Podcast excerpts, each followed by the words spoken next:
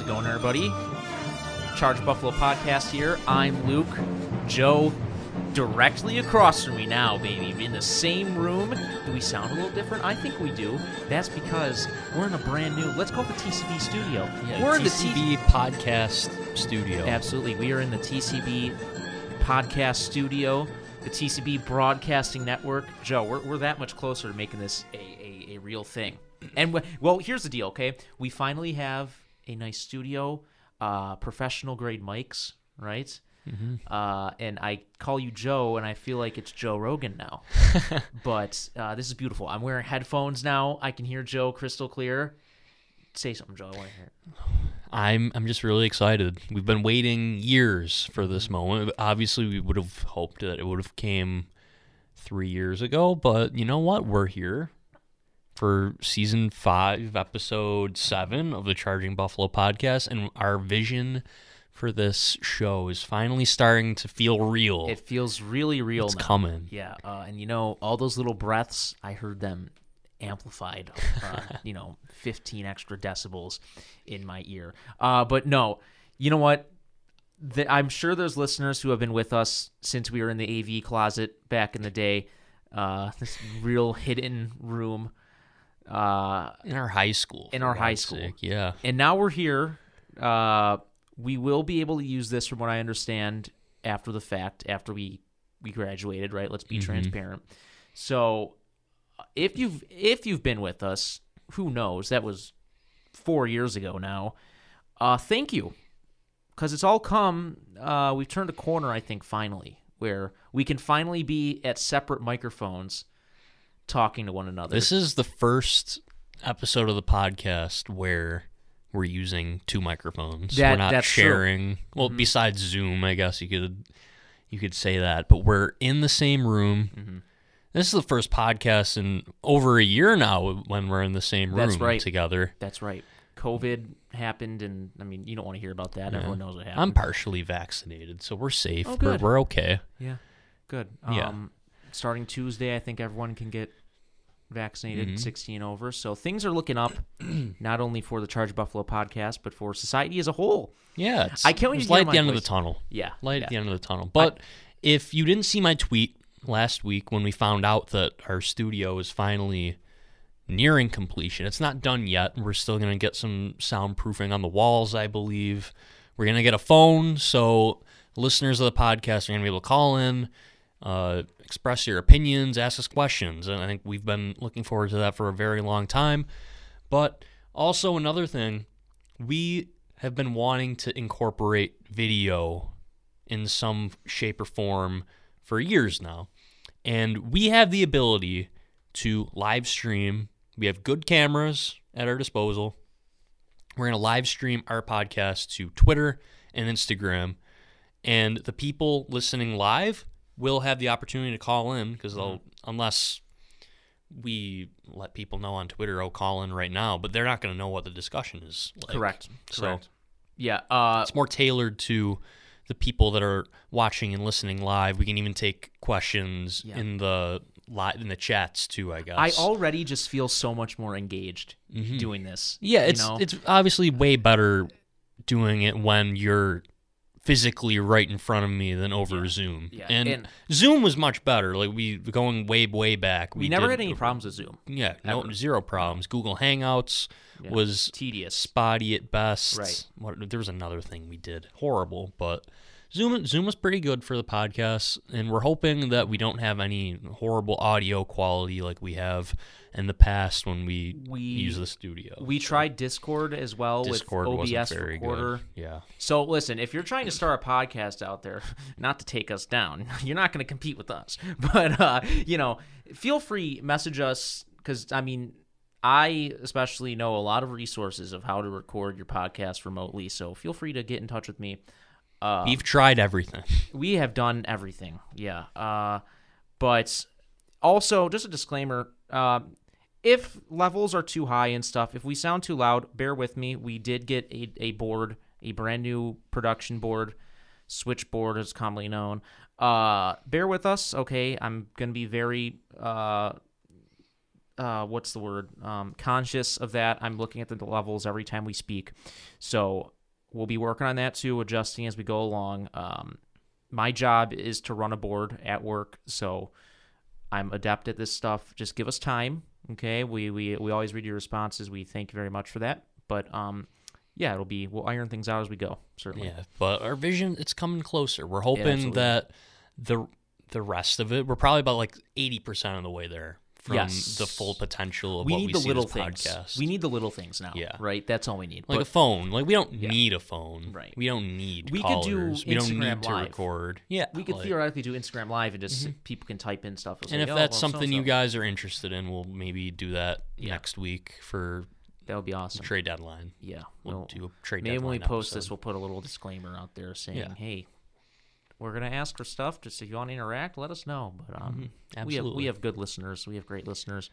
Um, and thank you. So hopefully the loyal ones are noticed. Yes, we, yes, we we, notice you. I miss Ike Daddy. he's uh, he's been liking my tweets recently. It's like he's he's fallen off a cliff. yeah, where have you been, I Ike know, Daddy? right? It's like. Uh, We I hope we can get Ike Daddy calling in someday. mhm, Yeah, even I'm if you're hoping a first time caller, I'll hang up and listen. uh, we love it, you know. Um, so yeah, it's it's too bad that the, the the, the the period of the most growth for the site is during the season of most regression for Mm-hmm. the Sabres. Yeah, absolutely. hmm Um, one more one more point before Yes. we get into the Sabres. We're gonna pro- possibly bring in a third voice. We might. here. There's a kid here. potential. Yeah, one of our Our friends. friend, who, we're gonna see if he wants to be the producer of the Charging. He's Buffalo not affiliated with the. Charge Buffalo, but he has a he has a good voice and um, he's a smart guy. So Yeah, you he's know, a, he's a character. kind of dude that you'd want screening your calls and whatnot. Yeah. So we'll see. Uh, again, folks, it's a process. This is our vision. Thank you for uh, staying with us. Mm-hmm. Um, so yeah.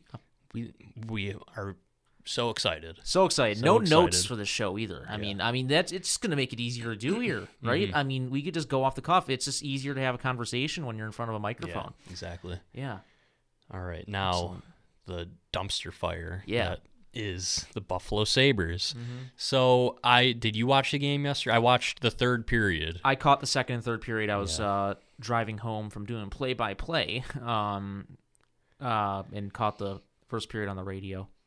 Yeah, I was at work during the first and second period, and I was listening to the game because my new job, I had the, I I want to call it a luxury, but I'm able to listen to the game when I'm making my rounds. And I'm like, okay, they sound like they're playing pretty well, but you and I both know very well this team, and it's not just this team, it's the Sabres teams of the last five, you know, we'll go eight years, last eight years or so, where they are just incapable of playing with a lead. Mm-hmm. They can never do it. They'll score a goal, and then a minute later, minute or two later, then you've got a goal against tie game, or they'll have a lead and they don't know how to play with the lead, and then you will just see a complete downward spiral where like the Flyers game yesterday where they're up 3 nothing. They pan I know Dahlin said they had a panic attack as a team. Granato didn't agree. But it looked like it. It was a panic attack. Right when Kevin Hayes scored that first goal for the Flyers yesterday, you knew, I knew, this game is over. Not in the sense that the Sabres were going to win the game, but you could just tell. There was the vibe about the game yesterday where once Hayes scored, you knew that this game they were going to lose. If it went to a shootout, I feel like they had a chance to win because Ullmark is really good in the shootout. But once it went to overtime, I knew they're not winning this game. I'm trying to bring up the uh, the box score actually from yesterday because I want to see how many uh, shots in the third period the Sabres had. wasn't a lot. Pro- I, I I have no idea off the top of my head, but it probably wasn't a lot. No, they were they were locked in their own end for And, practically the whole like time. my mind goes to the Rangers game, the the game that I think they won that game. It was early on in the season, but they had like what two shots in the third period. That happens Yeah. regularly. But they they won that game, didn't yeah, they? they That was, won that uh, game. But this team just cannot play with a lead, and like yeah, they suck. Let's be real here. They're not unlucky. They are unlucky, but it's o- but it's not impossible to be unlucky and terrible at the same time. You know what I'm saying? Um, they Like also they put Dahlin and Mittelstadt out there for overtime. Like yeah, like who else are you gonna put out there? Yeah, I mean, well, at this point too, it's like you have you literally have nothing left to lose. Uh, They're so bare bones. Right. They're extremely bare it's just- bones. You know, the injuries had this has to be blamed on the injuries. I think, right? Do you or do you like part of this? Partially, yeah, The- but like even if they had a full lineup, they're still they're still a bad team. yeah. Right, but I mean, They they shouldn't be in last place by what is it, eleven points? Like that's a little ridiculous. Listen, I I- don't think they're that bad, but the fact that they're here is there's so many factors that go into it. They're a bad team to begin with. Mm-hmm. They have injuries, COVID the COVID impact, I guess you could say that has some to do with it.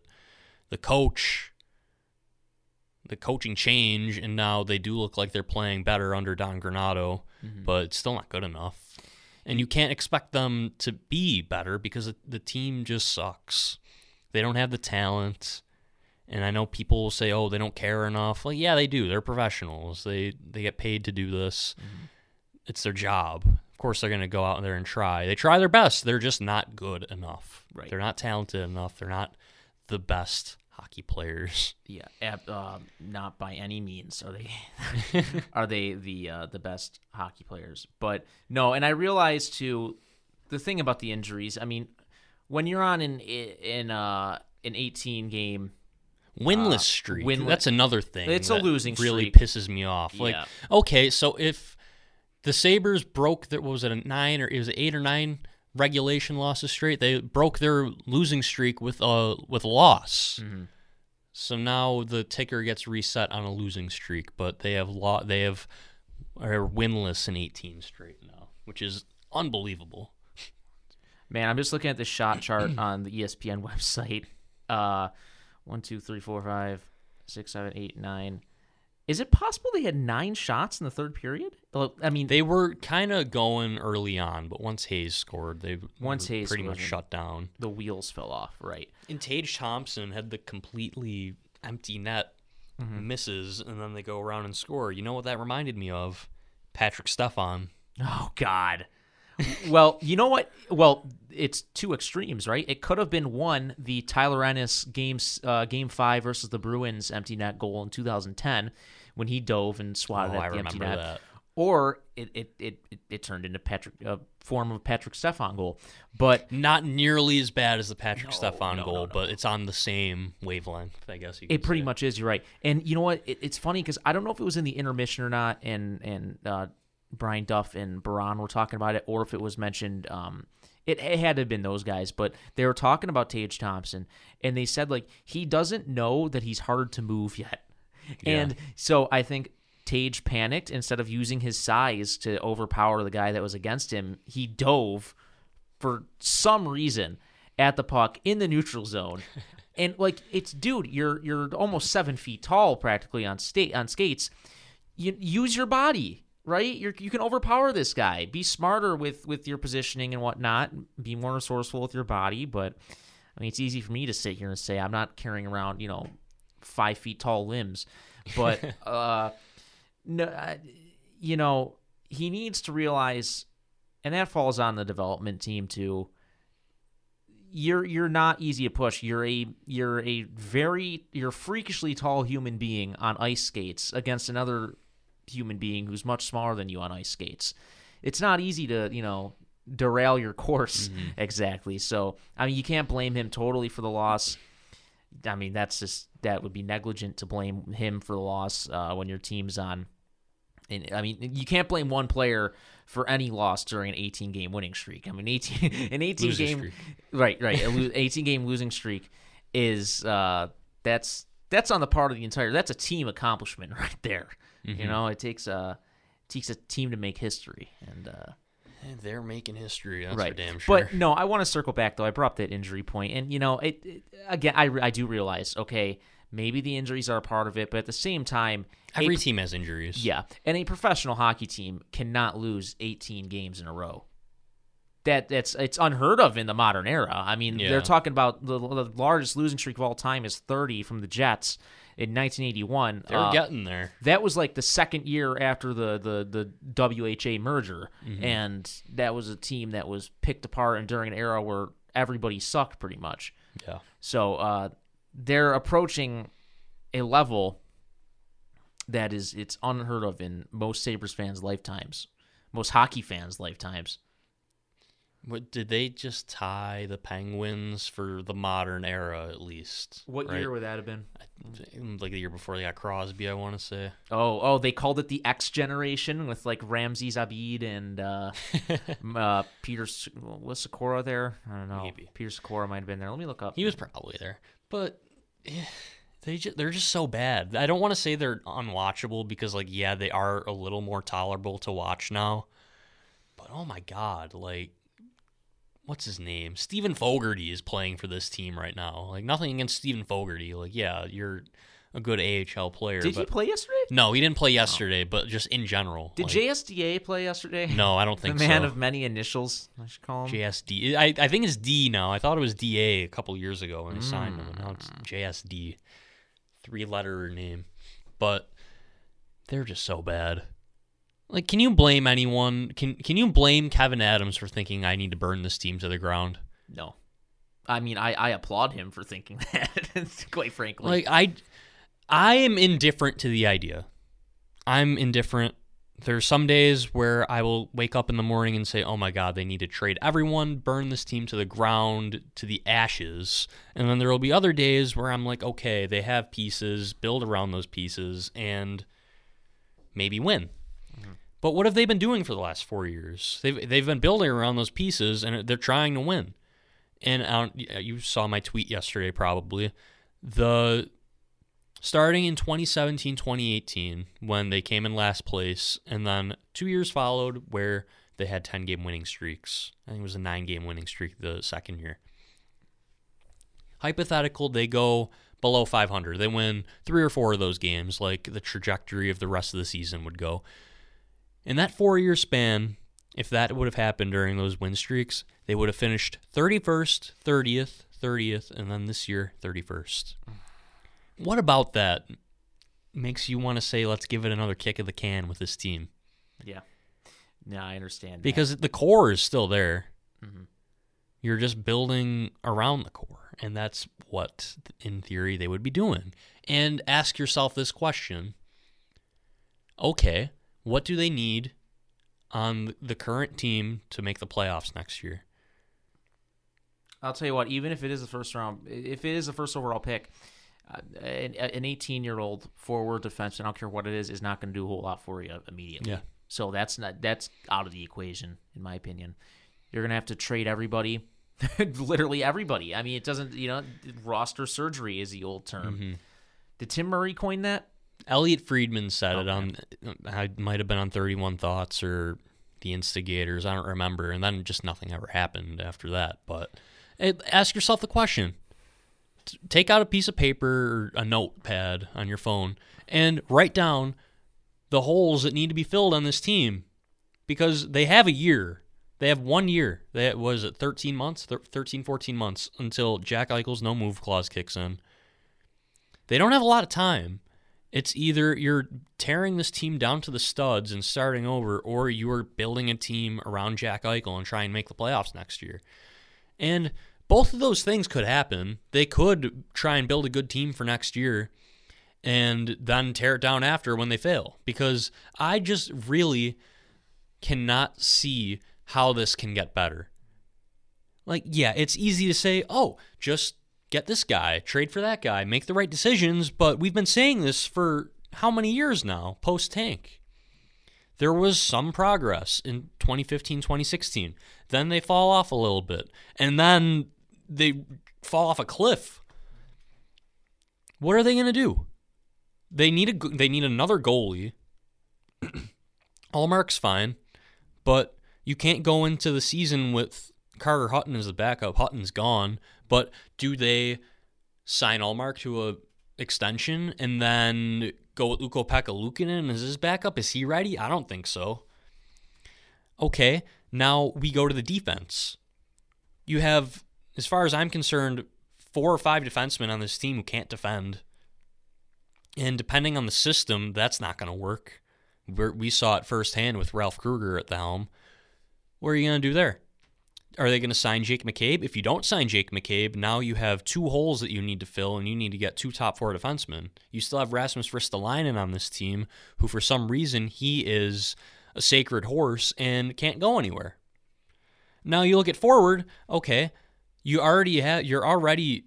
It's a barren wasteland on the right wing and you need at least one or two guys to come in there. And you also need Victor Olofsson to step down the lineup. If Olofsson is in your top six, you're in a dangerous place, and he is. And there are they already have holes to fill in the top six. And now, hypothetical, they lose Taylor Hall.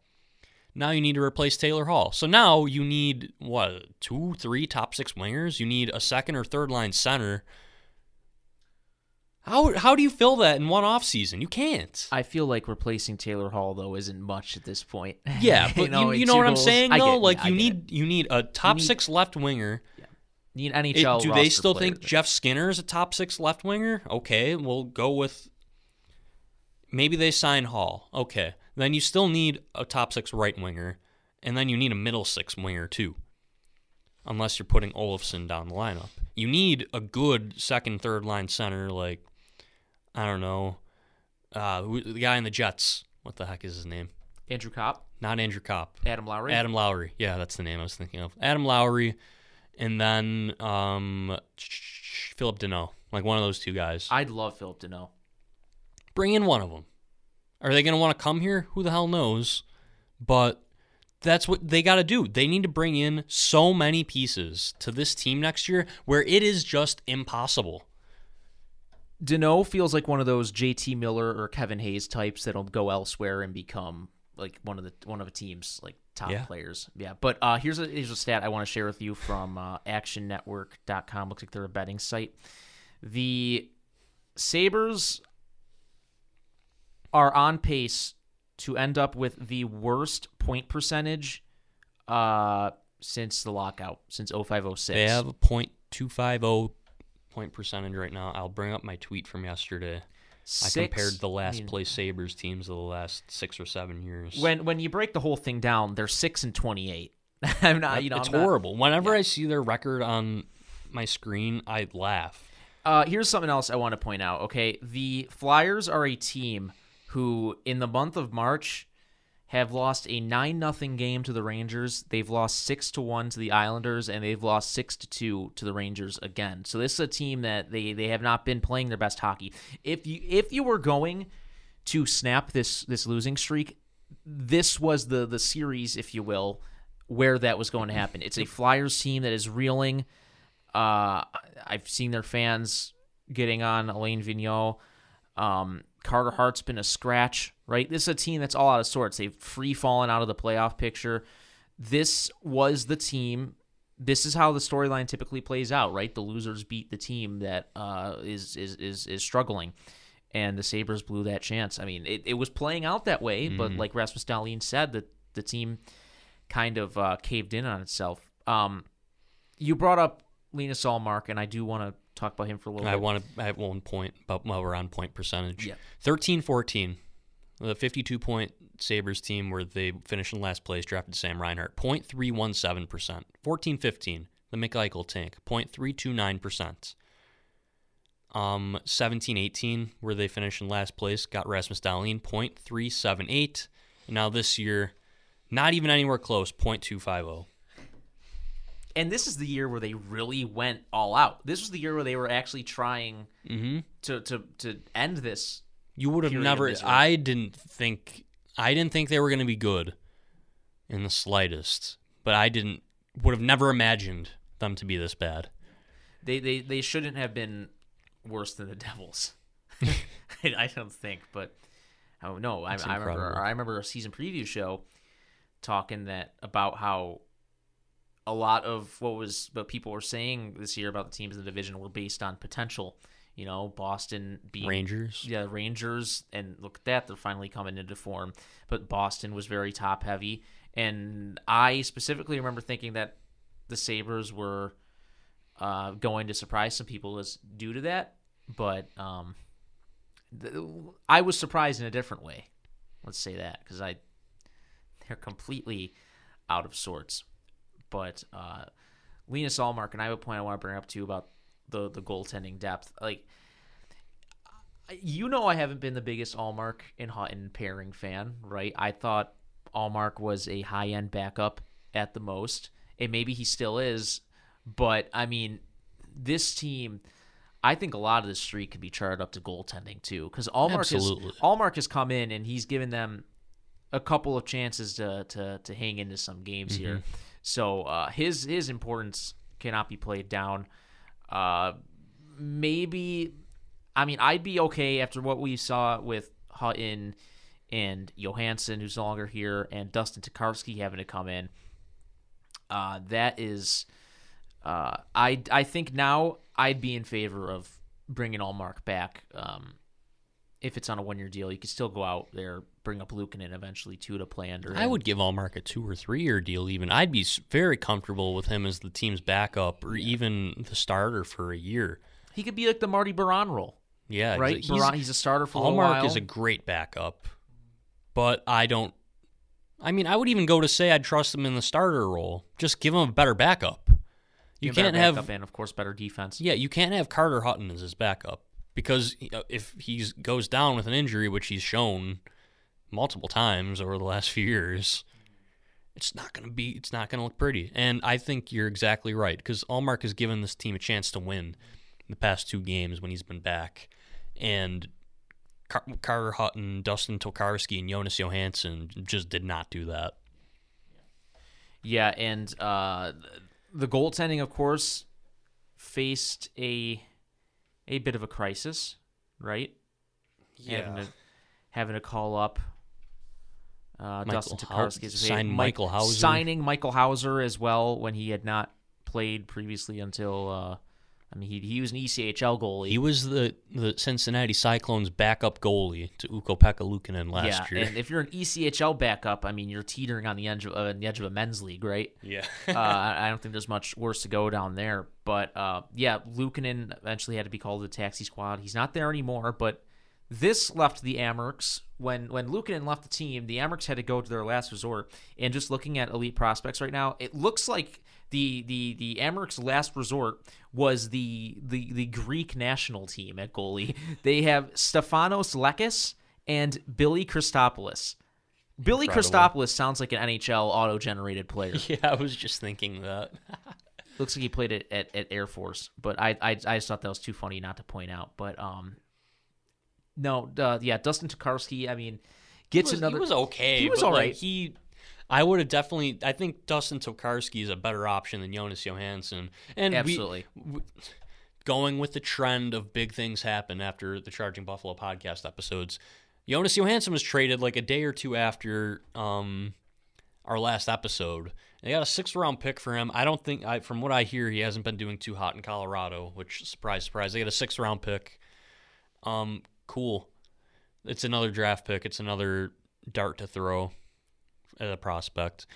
They probably don't get anyone good, but I'll take that chance. Johansson played that one game, and he had an eight seven five save percentage, God. and I think he led in two goals. He led in some soft ones in the first period against Coyotes in that game. Uh, I tuned in just because I was really hoping. I was just waiting to pounce onto Twitter if he got pulled in his first period as Nav. That would have been hilarious. but uh, I don't know. I get that goalies are in high demand at the moment, but why Jonas Johansson? and I get you know for the Avalanche a six round pick is nothing. Mm-hmm. That's a pittance, but it's like I Jonas Johansson, Hunter Miska, I think is is probably better than His Jonas numbers Johansson. are really bad. were they? Yeah. Yeah, he's been brutal for the Avalanche this year. I guess that's why they decided to go pounce on Johansson. But while we're on the topic of trades, Eric Staal the other day got traded to Montreal for a third and a fifth. Again, whatever. Trade didn't work out.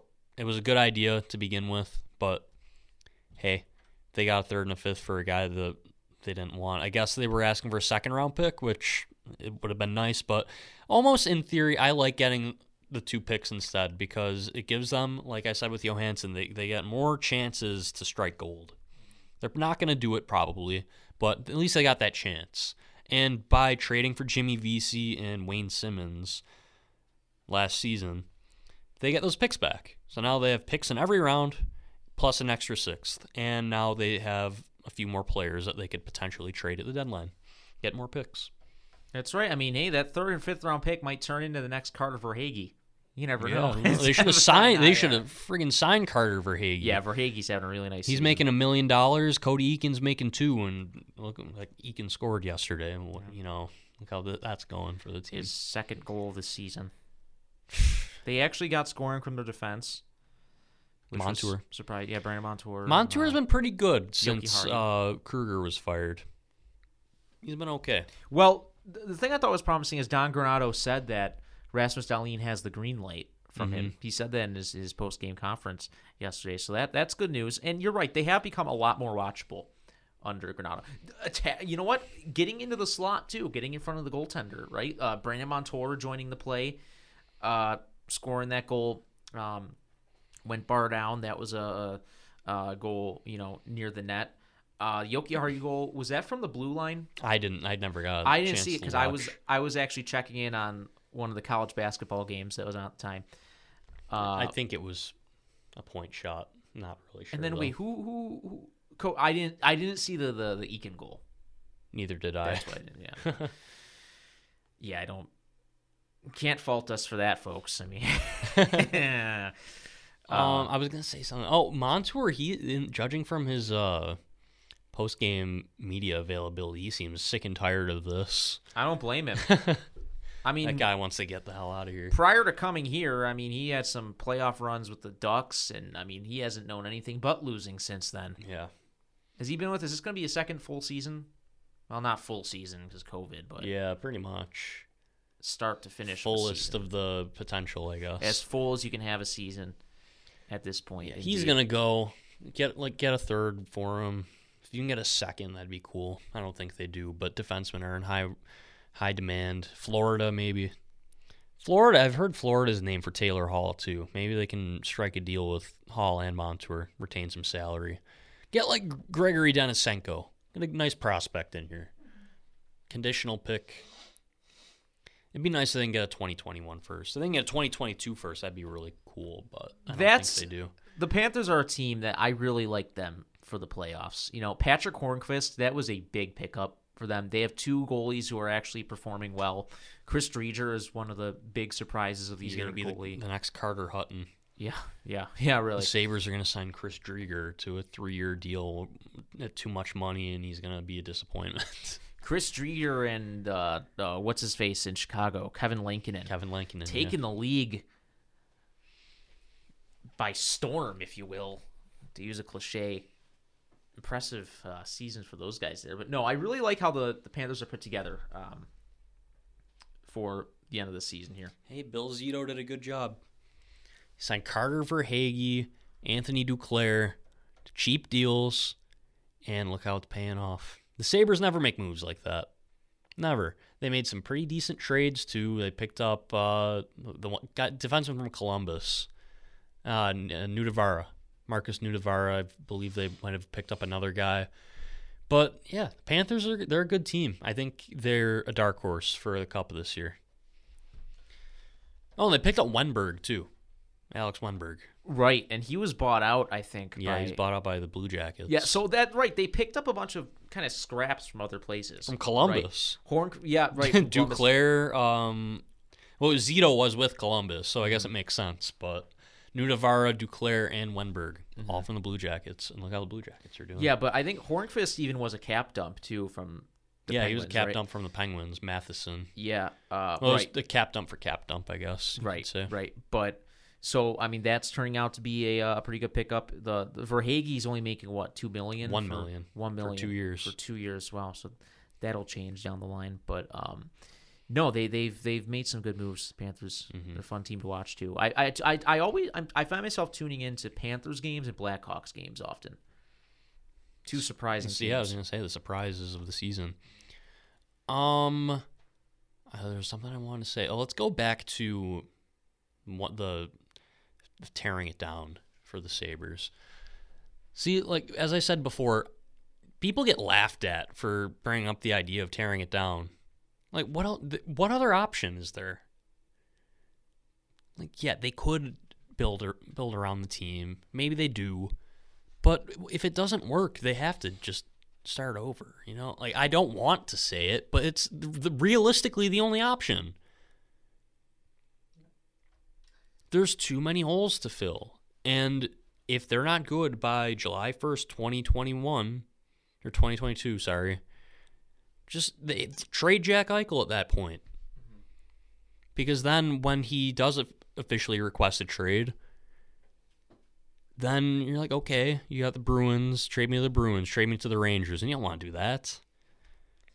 I Joe, I seriously think it's just people are just in denial. They don't want to, and it's a perfectly acceptable emotion and mindset to just not want to believe that that's the next rational step because it is. It is. I mean, Yeah. you can't keep going down this track, and it's just there's so much doubt. It's like no matter which option you, no matter which road you go down, it's filled with woe, as they say, right? I mean, it- you have one. Okay, yeah, we can trade everyone, build through the draft, but our scouting department sucks, and we haven't hit on any late round picks in you know eons. Well, you know what?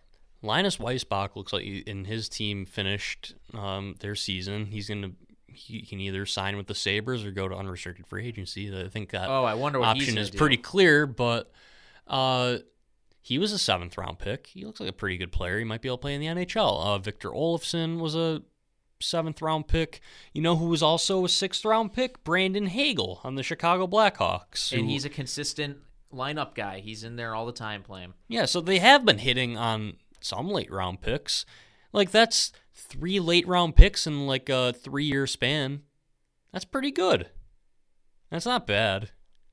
Like if you hit on three seven or six round picks in a three year span, that's that's pretty good. You take See, that. if you keep talking like this, you're really gonna make me lost for answers. I mean, if the scouting isn't as bad as I think it is, then what the hell is going on? it's it's bad. It's bad, but I'm just saying. Like yeah, they do hit on some picks. And as time goes on, you start to realize that hey, maybe they did hit. Like the 2017 draft, Mittelstadt looks like an NHL player. He, yeah, he finally does. Um, uh, Marcus Davidsson, not so much. Ukko Pekka Luukkonen looks like who knows. Um, Jacob Bryson was a pick in that draft. Oskari Laaksonen was a pick in that draft. Weissbach too. So maybe the 2017 draft wasn't nearly as bad as we initially thought. Like you just gotta give it some time. But yeah, I'm not. I'm not trying to sugarcoat anything here. The, the drafting has been atrocious over the last 10 or even more years.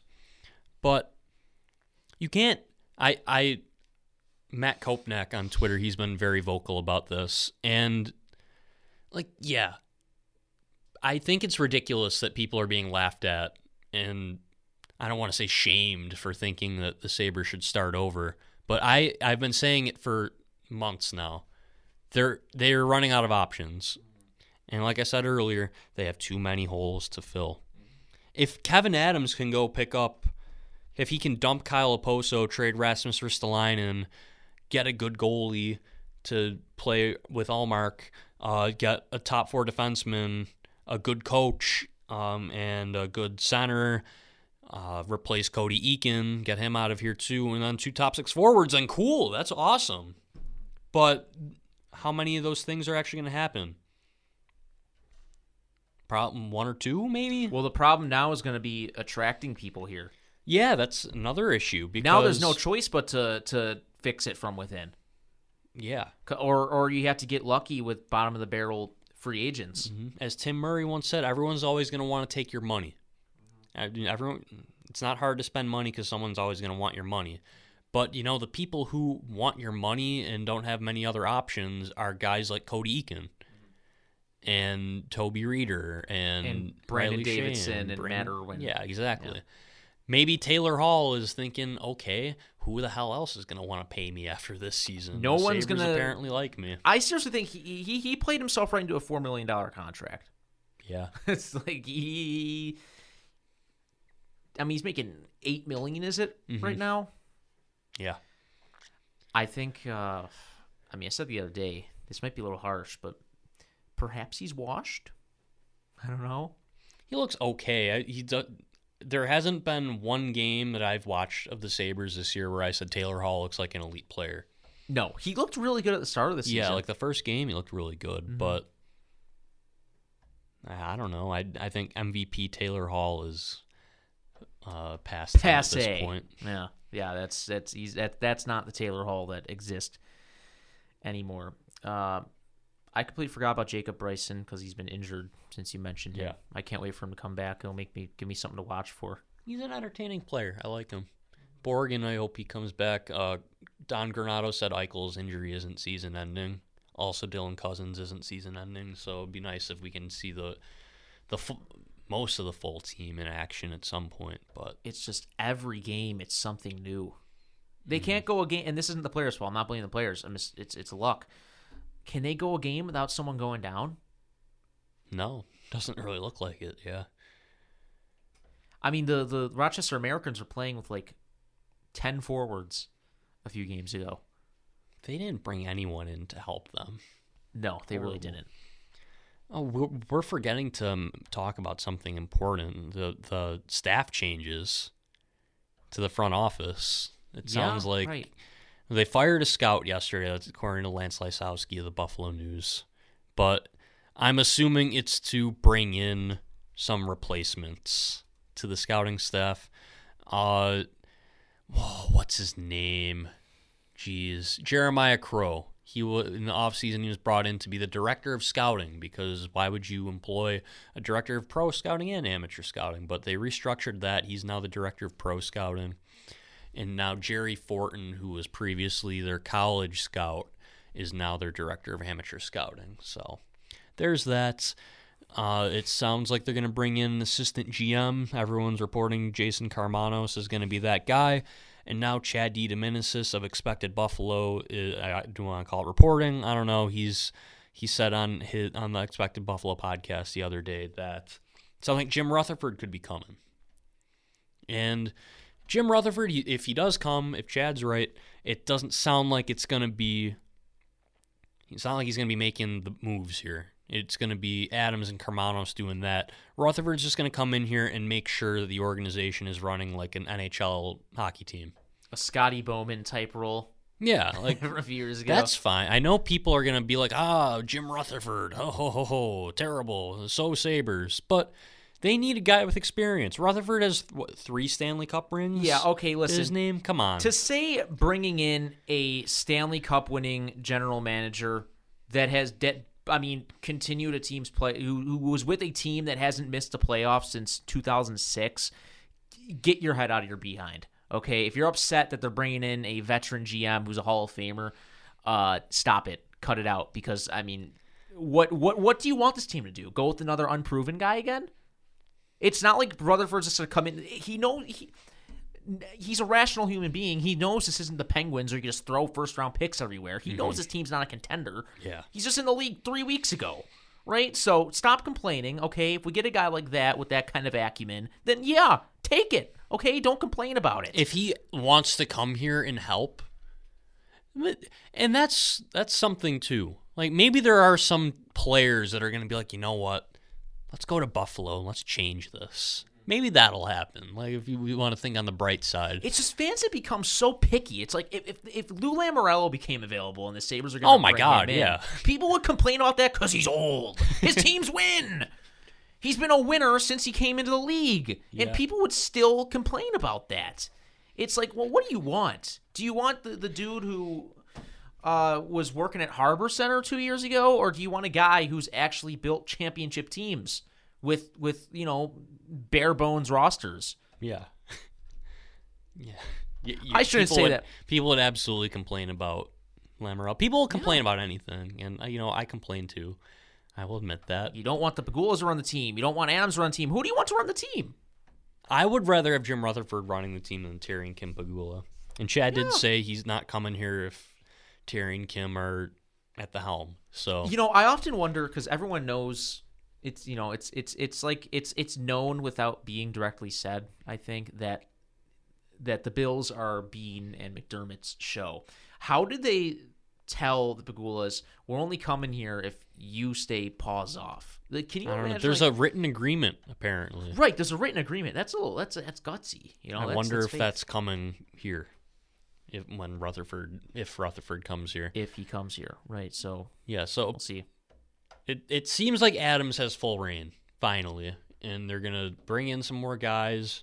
Mike Futa's a name that has always been brought up in Sabres GM searches. He never got the job, but I wonder if he comes here. He's still still unemployed after leaving the Kings, so he would be. Maybe they bring in two assistant GMs. He'd be a nice addition. Just fill that front office up with experienced generals. I mean, right? look at the Kings and their their system, their prospect pipeline. Bring in Futa.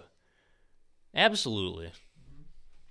His name isn't really ever talked about, but I, that's just someone that came to my mind when Chad said there might be more um additions, Changes. more changes in more- addition, and then the firing of that scout makes me think that they're gonna bring in more scouts. So hopefully, a Russian scout. How about a Russian scout? Can we draft someone from Russia for once? Right. Right. Right. Yeah.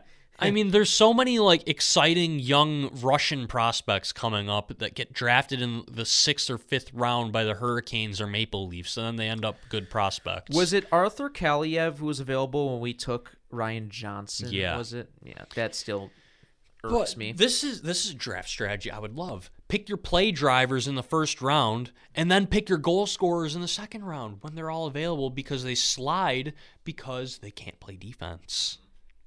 Why are you picking Jack Quinn in the first round? Eighth overall. You had three blue chip prospects on a silver platter for you. And what do you do? You pick him eighth overall. It's just sad. Like, there's such a clear, good strategy that they could play here, and they just refuse to do it. It's sad. I hope they draft well. They need to start drafting well. This is a crucial year for them. They got to hit on some picks. yeah. The most crucial of years, you could say. Yeah. Yeah. Um, I want. I, I've probably talked about this before, but let's say they do blow it up. What do they have left? You have Dylan Cozens. You have Rasmus Dahlin, assuming that he's not traded. I think Friedman mentioned on uh, Saturday headlines that he was basically their only untouchable. You got Peterka down there.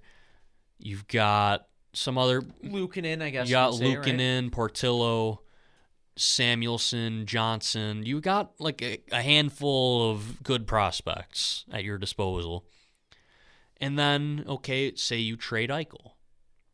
I'm, not condoning this, by the way. I'm just talking. You trade Eichel, you got two first round picks, an A prospect, and like a B plus prospect. We'll just say that. You trade Sam Reinhart for a B plus, A minus prospect, and a first round pick. You trade Rasmus Ristolainen for two second round picks. We'll just say that. You trade you Taylor Hall at the deadline. You get a second round pick that can become a first round pick and like a C plus, B minus prospect. Uh, and then what? You got at that point you have what you have already in your young picks and prospects, along with all of that, plus your own picks, which are going to be high. You have your first round pick this year, which is certainly going to be top three, and you're probably going to be bad next year and probably the year after that. Let's just say hypothetically here, they finish in the bottom two in next season and the season after. Great drafts. You get you pick third next year, you get Matt Savoie from the Winnipeg Ice, and then you win the lottery in 2023 and you get uh you get Connor Bedard, who's basically the next Connor McDavid. Okay, you bring all that together. Now you have Connor Bedard, you have your Eichel return. Let's not forget about that. You have your Reinhart return. You have Dylan Cozens. You have Rasmus Dahlin, and you have other prospects that are coming up too. I don't know. Like, yeah, it might suck to be bad for a couple, two, three more years. But in the grand scheme of things, I think that's a super team. It can be. It can be. I'm just always so in skeptical theory. about this. in theory. In theory, right. I'm just so skeptical about it because, you know, we said this for years leading up to Yeah. Eichel coming here. But before they had Eichel, they had nothing. Correct, correct. They and had the top prospects, nothing. the top prospects were Justin Bailey and Nick Baptiste. Yeah, like Justin Bailey, Nick Baptiste, but they, again, they did have Grigorenko, Girgensons, Ristolainen, and Zadorov, which were highly thought of at the time. I'm not saying that I- we're hoping that Dylan Cozens, Rasmus Dahlin, Ryan Johnson, Mattias Samuelsson, they can come up and be good, but who knows? That's just like again. I'm gonna say it again. Starting over shouldn't be laughed out of the room because it can turn around quick. Colorado had what 40 something points and then they had 90 the year after. Yeah, maybe they do keep this core add a couple pieces and they're good next year. But we know the Buffalo Sabres. You all know the Buffalo Sabres. Is that going to happen? I don't know, probably not. It's 4 years in a row now of them being in the bottom two worst teams in the league. Take out those big winning streaks, they're right there in the bottom two. Well, I think like I you know, people laugh at culture a lot, but I really do think that kind of plays into, you know, not everyone can be the Tampa Bay Lightning and just hit on every draft pick. They don't. Right. Right. But They've failed on a lot of first round picks. But like then there's the Philadelphia Flyers who, you know, they draft guys like like Travis Sanheim and they they find Philippe Myers who I think was on, you know, undrafted, Undrafted, and yeah. you know, they they still find a way to to compete even if, you know, those guys, you know, they turn out not to be the best prospects or, you know, turn into the best NHL players. And like the Sabres haven't even been able to to to do that, you know. So like, you know, other there's other teams that, you know, maybe don't draft well either, arguably, possibly. But you know, Sabres came into. You know how you I'm kind of diverging. You know how you can build a here, good culture? Trade literally everyone on the team. Exactly. I think that's, what I'm trying to say. Is that That's how you get the. I don't know what it is Right. in there. I don't know who it is, but a good way, in theory, to completely change the culture of your team. You have a new coach. You have a whole new coaching staff, and you get rid of literally every player on the team. Right. The culture is the guy, the guys on the team. Like, l- let's use the Bills again. Right. I mean, there's one guy remaining from when McDermott took over, Yeah. and that's Jerry Hughes. And look what they built in four years. Exactly. And I'm not saying trade everyone because I do think they do have some good pieces to the team. But like I like Sam Reinhart, but am I gonna cry if they trade Sam Reinhart? Absolutely not. I think the He's- LA Kings are a good example too of a team that's kind of shaped that. Right. They kept their they kept Yeah, Anze they kept Kopitar. exactly, and Yeah. they rebuilt. I don't think Jack Eichel has the patience to hang around for that, nor do I think Because Jack they Eichel doesn't make have him the- suffer through that. Jack Eichel hasn't won a cup with us, and there's no you know sense of real loyalty there with him, like Yeah. Kopitar. And yeah, I just I don't see it. Call me a non-believer. I'm not a I'm not a believer. But I just do not see a realistic approach where filling in the gaps on this team is going to help. And they don't have a ton of cap space either, which adds to that. I'm just looking at the standings here, scrolling through. How many points are they out of a playoff spot? Well, the Sabres are 21 point, 22 points out of playoff spot, but the the Predators have found their way in. That's surprising. It's going to be a fight between Columbus, Chicago, and Nashville because Chicago's fallen off. That's why. Um, I mean, they're 16 and this 20 is my overall surprised face. I know, I know, but uh, And they'll probably win the lottery with their 10th spot again. right, okay. What will the reaction be if the Sabres lose the lottery? I mean, they only dropped to third. I think that this is a year where there's so much, there's not a whole lot of separation between the top six or seven guys where I wouldn't really care. Um, I don't, I like Owen Power as a prospect. I like him more than most, but he's going to go number one probably. And that's a no for me. I wouldn't pick Owen Power first overall. If you drop to three, I think I hope the Sabres don't win the lottery. Like I know everyone is obsessed with Matthew Beniers right now, but I don't see Is he from Michigan? One of the yeah, Michigan guys? yeah, he's one of the Michigan guys. I don't see a whole lot of separation between Beniers and the rest of the crop in the top of the draft. Like Beniers is my number one prospect, but William Eklund is right there William Eklund is, I don't want to say blowing the lights out in Sweden right now, but his draft year production is better than uh, Lucas Raymond and Alexander Holtz in their draft years. And his draft year production is better than Raymond and Holtz production this year and their draft plus one year. Now, granted, uh, Eklund does play on the same team, and I think maybe even on the same line as Alexander Holtz, who was drafted seventh to the Devils last season. But I think Eklund, like the sky's the limit for him. I think Eklund could be a top line player. I think he's going to be great. Well, the uh, the NCAA tournament is going on right now, right? Speaking of, Mm-hmm. have you caught any of that? I haven't, I haven't gotten a chance. I haven't been able to either. There's just too much sports on TV right now. You know, Uh, Minnesota got eliminated, so Johnson is free to sign. Uh, Wisconsin got upset, so Weissbach is eligible to sign if he chooses to. Um, I just I don't want to miss out on him yeah. because it seems like Well, even if he's guy. not an NHL player, he can score in Rochester. Like that's something that they need still. Uh, there was another pretty big upset. Oh, uh, Michigan got COVID, so they were booted from the tournament. right. so we don't get to see those three draft eligible guys. But I think if I'm the Sabres, I obviously they probably hope they win the lottery, but if they don't win, they're going to pick in the top. They're going to pick third. Cool. Like that's fine. Go get William Eklund. That's uh, he's my guy at this point because I think Beniers goes in the top 2. I think Power goes in the top 2. William Eklund, go watch the go watch him. He's a good player. Yeah, you're right. A top five pick is a top five pick. And this Right. is a good year. To I know this draft gets crapped on a lot, but I think the top end of the draft is still pretty good. There's no super stud player like McDavid or Eichel in this draft, but there are some really nice There's prospects. players. There's players. There's There's, players, right. definitely players. Well, we've been so spoiled lately. Yeah, if the Sabres were picking 23rd, I'd be like, okay, yeah, this is not good. Yeah. Like, this is a year where I'd trade a second round pick. Top heavy draft. It's a top, it's very top heavy. I think there's a big cutoff once you get to like 13. Hmm. It's probably the biggest drop off in like years. Yeah. That makes me feel a lot less good about the Staal trade.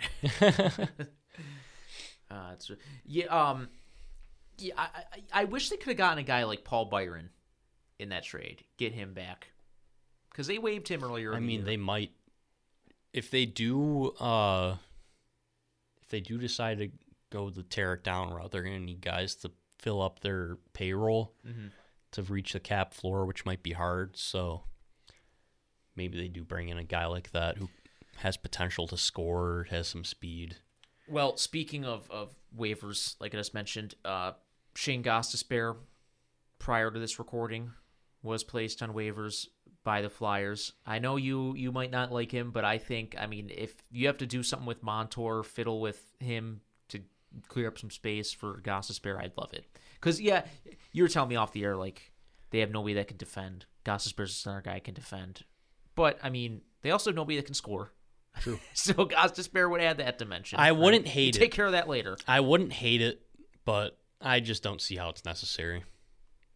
They have they have Jacob Bryson. Cool, he's fine. I don't think they I don't think they need Gostisbehere, but I wouldn't hate it if they did decide to claim him, which I don't think they can unless they use LTIR. Well, uh, and I realize he's not playing like, you know, 2017. Yeah, didn't he have like Shane sixty something but- points that year? Uh, 2018, he had 65 points. Dang. But in 2015, 2015, 2016, he had 17 goals. but ever since then, he's, Man needs a change of dropped off. scenery too. he does. Yeah, he only played 42. I'm looking at right off hockey reference right here, but The Sabres are just not an environment for change of scenery. uh, How many change of scenery guys do they bring in where it just doesn't work out? And I don't think many guys. ruined? I don't think many people go to a graveyard for change change of scenery. Not the best scenery. It's where guys' career. I don't want to say it's where they die, but they'll go somewhere else. And well, it's where their hopes good. die. Yeah, At the very least, Eric Staal clearly didn't want to be here at all. I Carter Hutton is is like a guy who's been super positive throughout his experience here, though. I think you can't you can't shake him. You can't shake his his emotions. His career is dead. I think Hutton Hutton is done. Yeah, in in a world where you know after the season teams aren't going to be required to have three goalies, he might be uh cast off. Did Chad Johnson go anywhere after Buffalo? Anaheim? I don't remember. Maybe. His career was essentially over. But Yeah, it's amazing that a guy like Dustin Tokarski has found his way uh, back into the league, but Chad Johnson has not. It does say he played somewhere in 2019. Where was it? I did he go to Calgary? I don't remember. was it St. It might Anaheim and St. Louis. Hmm. Yeah. Interesting. He was with Calgary uh, the year before us. Oh, okay. Gotcha. Didn't he start some playoff games that year for them too? Probably. Calgary's Oh, he a had- graveyard for goalies. He had two stints here. Yeah, because he got traded here in the Neuwirth trade, and then he came back under Botterill, I think. Well, I wonder what he is doing nowadays. Probably retired. Quasi retired, I guess you could say. Retired until he gets a phone call. Yeah. Yeah. Until Kevyn Adams gives him a call to be an assistant coach for the team because they're running out of guys. Yeah. Yeah, you got anything else you want to talk about before we sign off here? Um, no. Let me. Well, I I want to crack down this um, Chad Johnson thing. Let me bring up his elite prospects page. Which I is don't funny. think he's played. I think it's funny that they have like veteran players on elite prospects. Uh, Chad Johnson, he has not played since that season. So this dude was just banished. How old is he? Let's see. 34. Hmm. Like, wow. That's a retirement age in the NHL. Yeah, hopefully he saved his money. He seems like a, a smart guy. He's, Yeah. he's probably got a financial advisor of some sort. Maybe. I hope most athletes do. Yeah. Um, trade deadline's coming up. Who do you think goes? Taylor Hall is a given.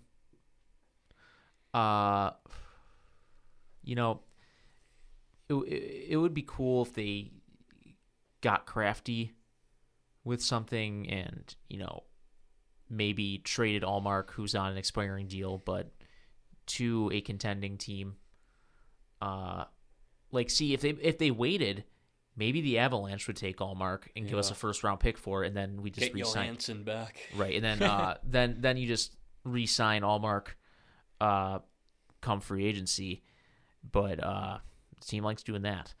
But um, you know who I could see actually? Uh, Toby Rieder. I was gonna mention his. Yeah, I think- too. I think he's Toby- only making seven hundred thousand. Right, and he he's a depth guy. I mean, if someone like Joe Morrow a few years ago could get traded to the Jets, uh, then yeah, that that can happen. Um, he played in the playoffs last year, so he's you know playoff hockey is fresh for him. He did pretty well in the playoffs, didn't he? Too. He did. He scored a couple of shorthanded goals in that Stars series for the Flames. Uh, and you know he's he's a he, he he could be a good player on. I mean, he's never been on a contending team, but you know he could probably you know um, on a top heavy team do pretty good. Not when he's forced into a big role like was the Oilers, but uh, um, but no, he's a guy who I could definitely see the Sabres moving on from. Uh, I'm just thinking depth pieces. You know, that's what teams look for in players, Sheahan. especially in COVID times. Right, there's going to be openings in in rosters. Riley Sheahan, right? He might be a a piece there that could move. Any of those kind of bottom of the lineup guys, probably I think could find a way out of Kyle town. yeah, really. No, that guy's untouchable. They're not getting rid of him. Yeah, I know. uh, man, Um, I, I- see, names aren't clicking for me because I think Montour will go. I think Hall will go. I think someone will take Rieder. And I, you know what? I feel like maybe we get a Cody Hodgson for Zack Kassian type trade this year. maybe like a Tage Thompson for. Uh, I think it's going to be Mittelstadt. Oh, okay. And I think they're going to get something or someone around the same age.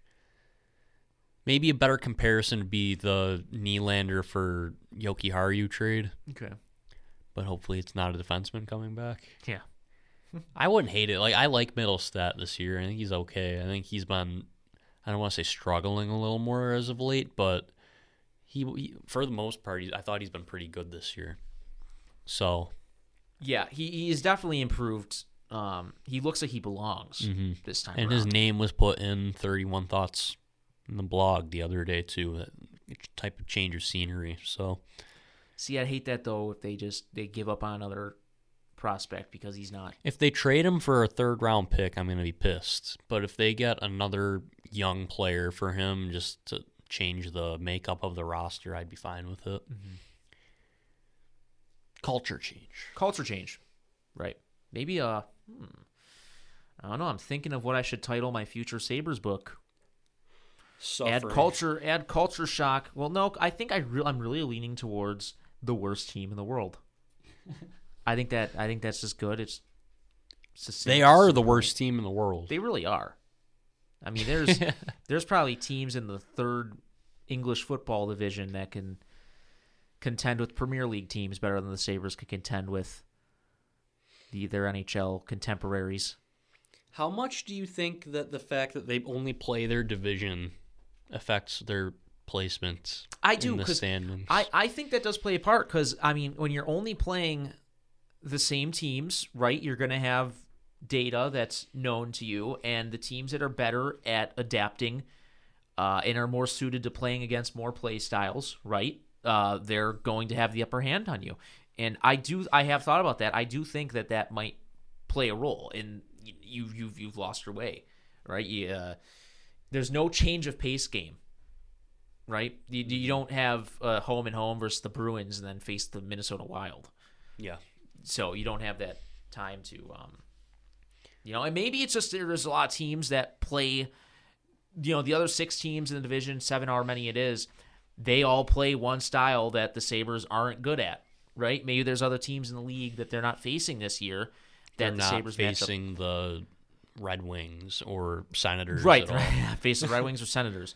Uh, but you know, I think that's what a lot of people talk about, like matchups in sports, right? I mean, it seems that that's an important part of the game from listening to people I inside feel talk. like if this was a normal 82 game season, COVID doesn't exist, they would still be in the bottom five.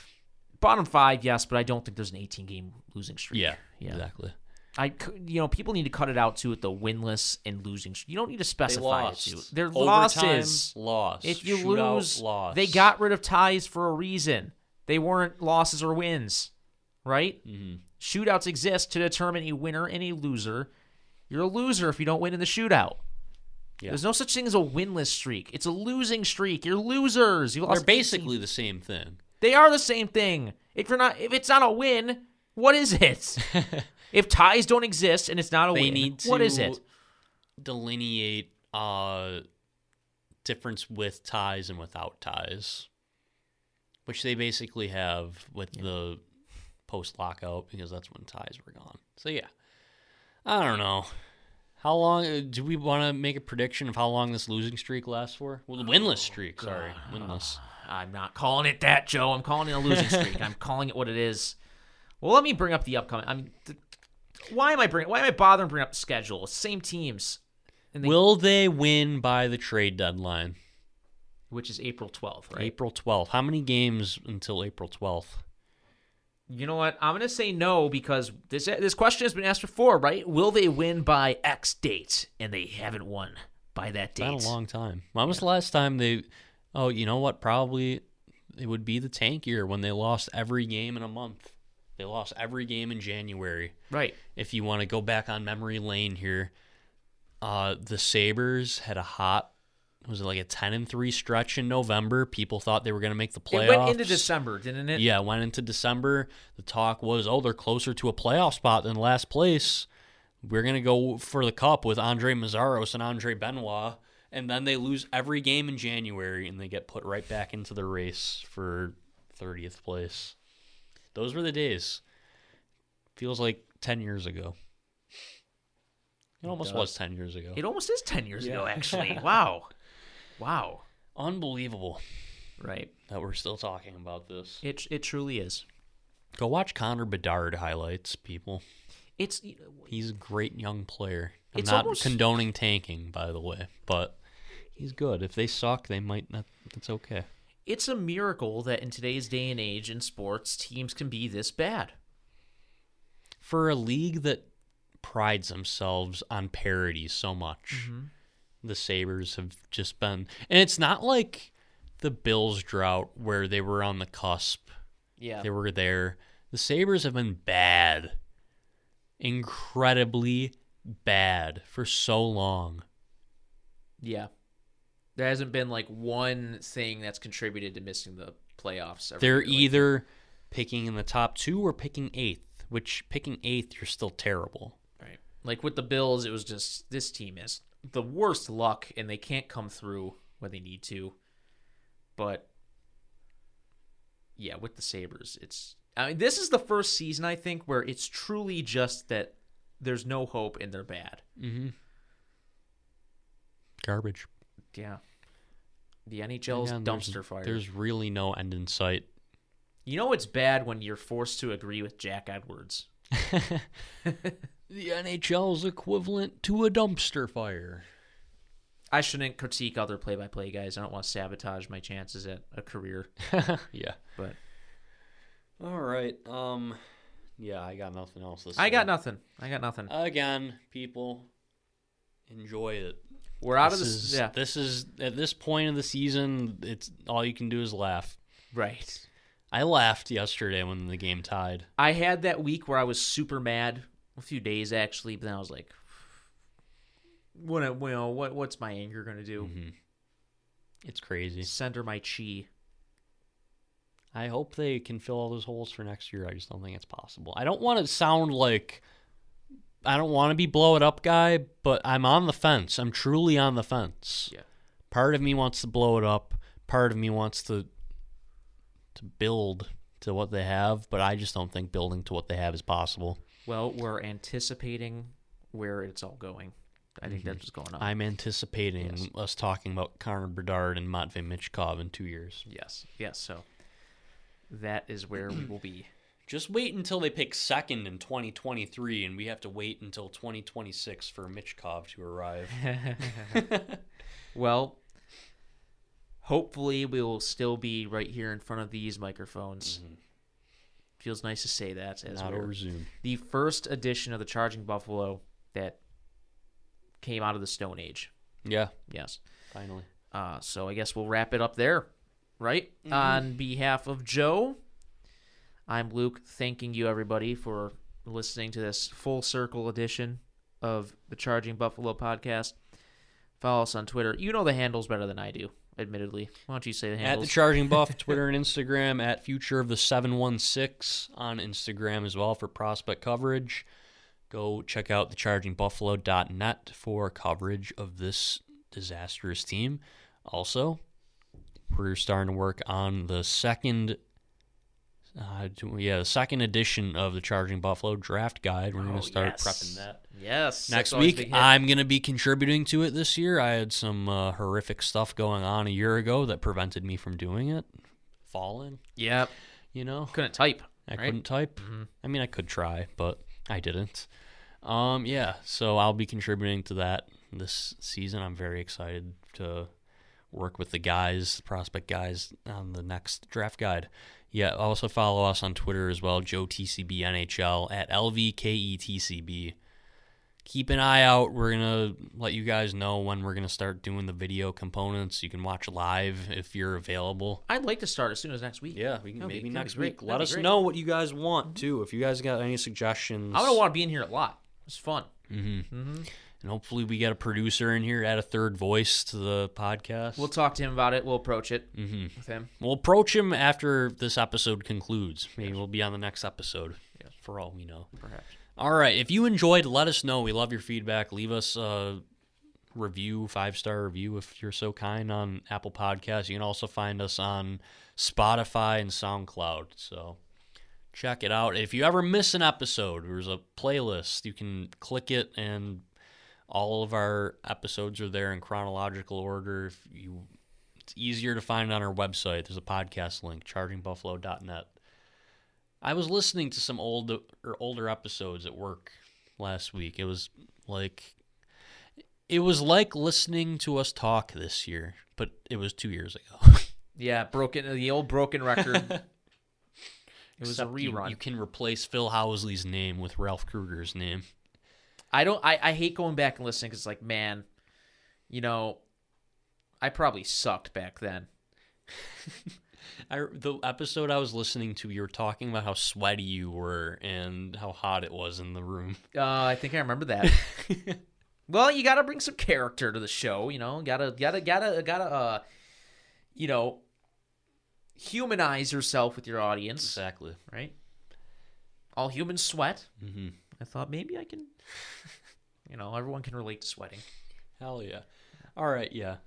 Let us know. We love your feedback, good or bad. And uh, we'll be back maybe next week to do a little trade deadline prep, talk about this terrible team a little more. So hopefully some news coming up because given the trends over the last couple episodes, there should be a trade tomorrow or the day after, or a firing or a hiring. So we'll we'll be back soon. Right. Yeah. Keep an eye on that. And folks, have a good rest of your day.